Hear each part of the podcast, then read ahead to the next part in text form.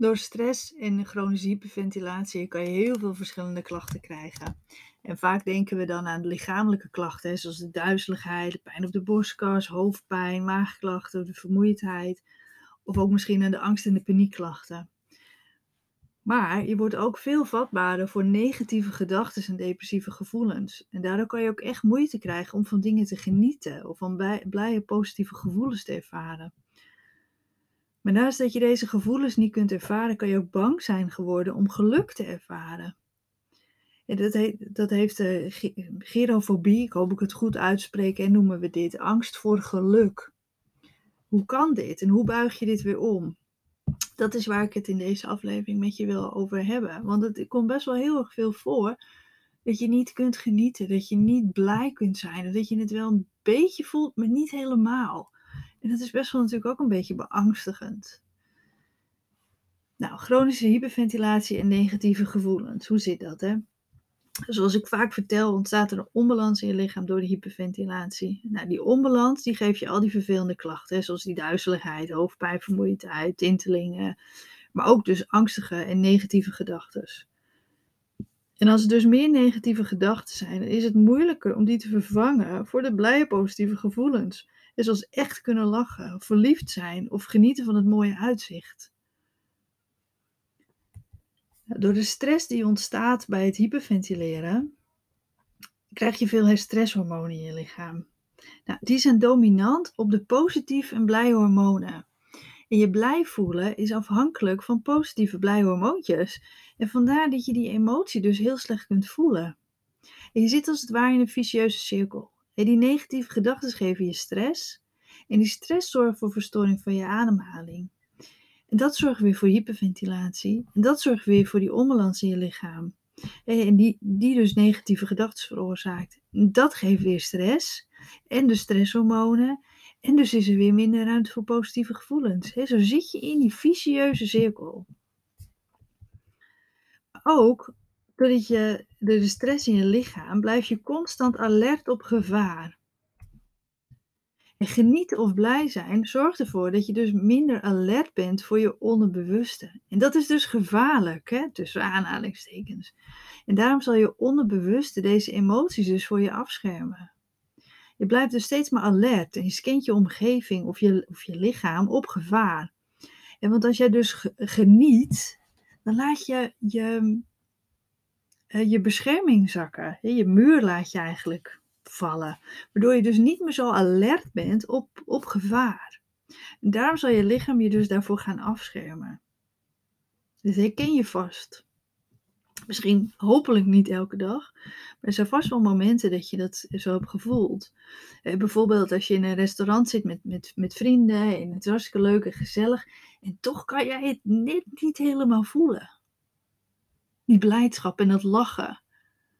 Of je bent op vakantie en het is hartstikke mooi, maar toch, weet je, voel je dat, het, dat, er, dat er iets tussen zit, tussen je gevoel en, en je verstand. Dat je dit net niet helemaal ja, erbij kan, zeg maar. En dat is frustrerend en het kan soms ook een beetje beangstigend zijn. dat, dat, je, dat je het gewoon niet helemaal erbij kan. Nou, dus dat, dat, dat gerofobie, ik hoop echt dat ik het goed uitspreek, en anders dan uh, mag je me echt erop aanspreken.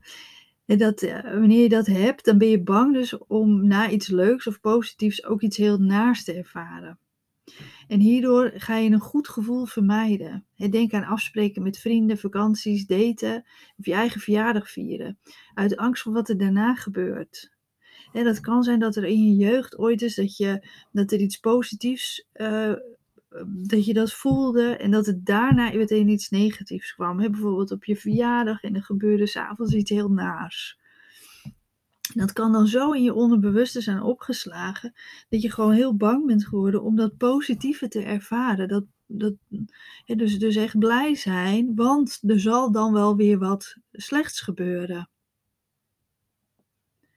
Nou, bij angst en fobieën ga je heel vaak dingen vermijden, uit zelfbescherming of uit angst voor dat het tegenvalt bijvoorbeeld. En het kan dus, hè, wat ik net zei, dat je dus in het verleden bijvoorbeeld iets heel leuks hebt beleefd en daarna dus wat naars hebt meegemaakt. En onbewust is het dus dan die koppeling in je hersenen gemaakt, hè, dat er na iets leuks dus ook iets naars gebeurt. En zo kan dus deze fobie ontstaan. Maar ook ervaren we heel vaak druk van buitenaf. Het lijkt wel of iedereen om je heen wel succesvol en gelukkig is. En vooral door social media worden we natuurlijk steeds geconfronteerd die mensen die wel alles voor elkaar lijken te hebben. En dat geeft dan een druk gevoel, want het lijkt wel alsof we continu naar dat geluksgevoel moeten streven. En door die druk die ontstaat, komt er tegelijkertijd natuurlijk ook een angst om dat geluk niet te ervaren. En als jij dat geluksgevoel dan niet ervaart, voelt het zo dubbel zwaar aan. Waarom kan ik hier nou niet van genieten? Is er wat mis met mij? Waarom lukt het mij nou niet om wel blij te zijn? Waarom heb ik niet ook zo'n gelukkige relatie? Waarom heb ik niet ook uh, zo'n leuk gezin? Waarom heb ik niet zo'n leuke baan? Waarom lukt het mij niet om ook succesvol te zijn? En dan vergeten we natuurlijk, en we weten het wel, maar dat, dat vergeten we op dat soort momenten, dat, dat bijna iedereen alleen bijvoorbeeld op social media of ook andere momenten uit eh, de positieve dingen, wat wel goed gaat. En die ellende en die slechte dagen, die tonen we niet zo vaak. Heel eerlijk, ik niet. Ik plaats sowieso zelden wat privé op, op Facebook of wat dan ook. Maar je ziet natuurlijk wel een deel van mij, hè? want ik plaats natuurlijk best wel af en toe wat Instagram stories en Facebook. Uh, en dan, nou ja, dan vertel ik natuurlijk niet. Ik heb een rotdag. Ik voel me vandaag echt helemaal niet lekker. En het is niet omdat ik het niet wil, maar het is ook omdat het niet in me opkomt om dat te delen. Net als dat het heel vaak niet in me opkomt om die positieve dingen te delen. Maar we zien vaak van die ander wel altijd alleen maar dat positieve. En op het moment dat jij dan niet kan genieten en dat niet zo voelt, dan komt dat vaak dubbel zo hard aan. Wat weer stress is. Wat dus weer zorgt voor stresshormonen. Hoe buig je dat nou om? En het eerste is wat belangrijk is, dat je bewust bent hè, dat deze gevoelens dus voortkomen uit die hyperventilatie en de stress. Merk je dus dat je niet zo goed kunt genieten, probeer dan meer je, je rust op te zoeken en te ontspannen. En daarnaast is het natuurlijk ook heel belangrijk dat je toch gaat leren om die gedachten om te buigen. En focus je steeds weer op die mooie positieve dingen en wees dankbaar. En luister ook even de dankbaarheidspodcast die ik uh, opgenomen heb hiervoor. En, uh, en luister die ook eens. En wat belangrijk is, vermijd zoveel mogelijk negativiteit. Kijk weinig nieuws, ga om met positieve mensen, kijk grappige dingen op tv of op YouTube. Het heeft zoveel invloed op hoe je je voelt. Dus op het moment dat jij merkt dat je slecht kunt genieten, dat je niet blij kan zijn, hè, zie dat dan ook echt als een signaal van je lichaam dat je over je grens heen bent gegaan, dat je meer je rust mag gaan pakken, meer gaan ontspannen.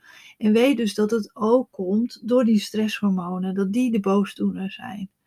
Dus probeer die te verlagen, want dat is dan zo ontzettend belangrijk.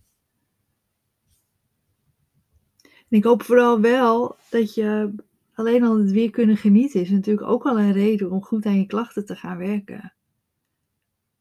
Maar als het niet kan, als je het nu niet voelt, ja, dan ben je niet de enige. Ik heb dat ook echt met regelmaat nog wel eens. Dat, dat ik het net niet 100% kan voelen voor, voor mijn idee. Het is heel ja, gek. Als je het nooit hebt gehad, dan heb je echt zoiets. Ja, waar hebben ze het over? Maar ik weet zeker dat bijna iedereen die naar mij luistert, die dit echt wel eens herkent.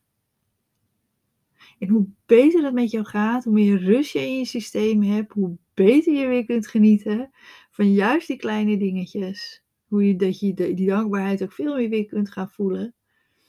En, uh, en dat je ook weer echt vrolijk kan zijn.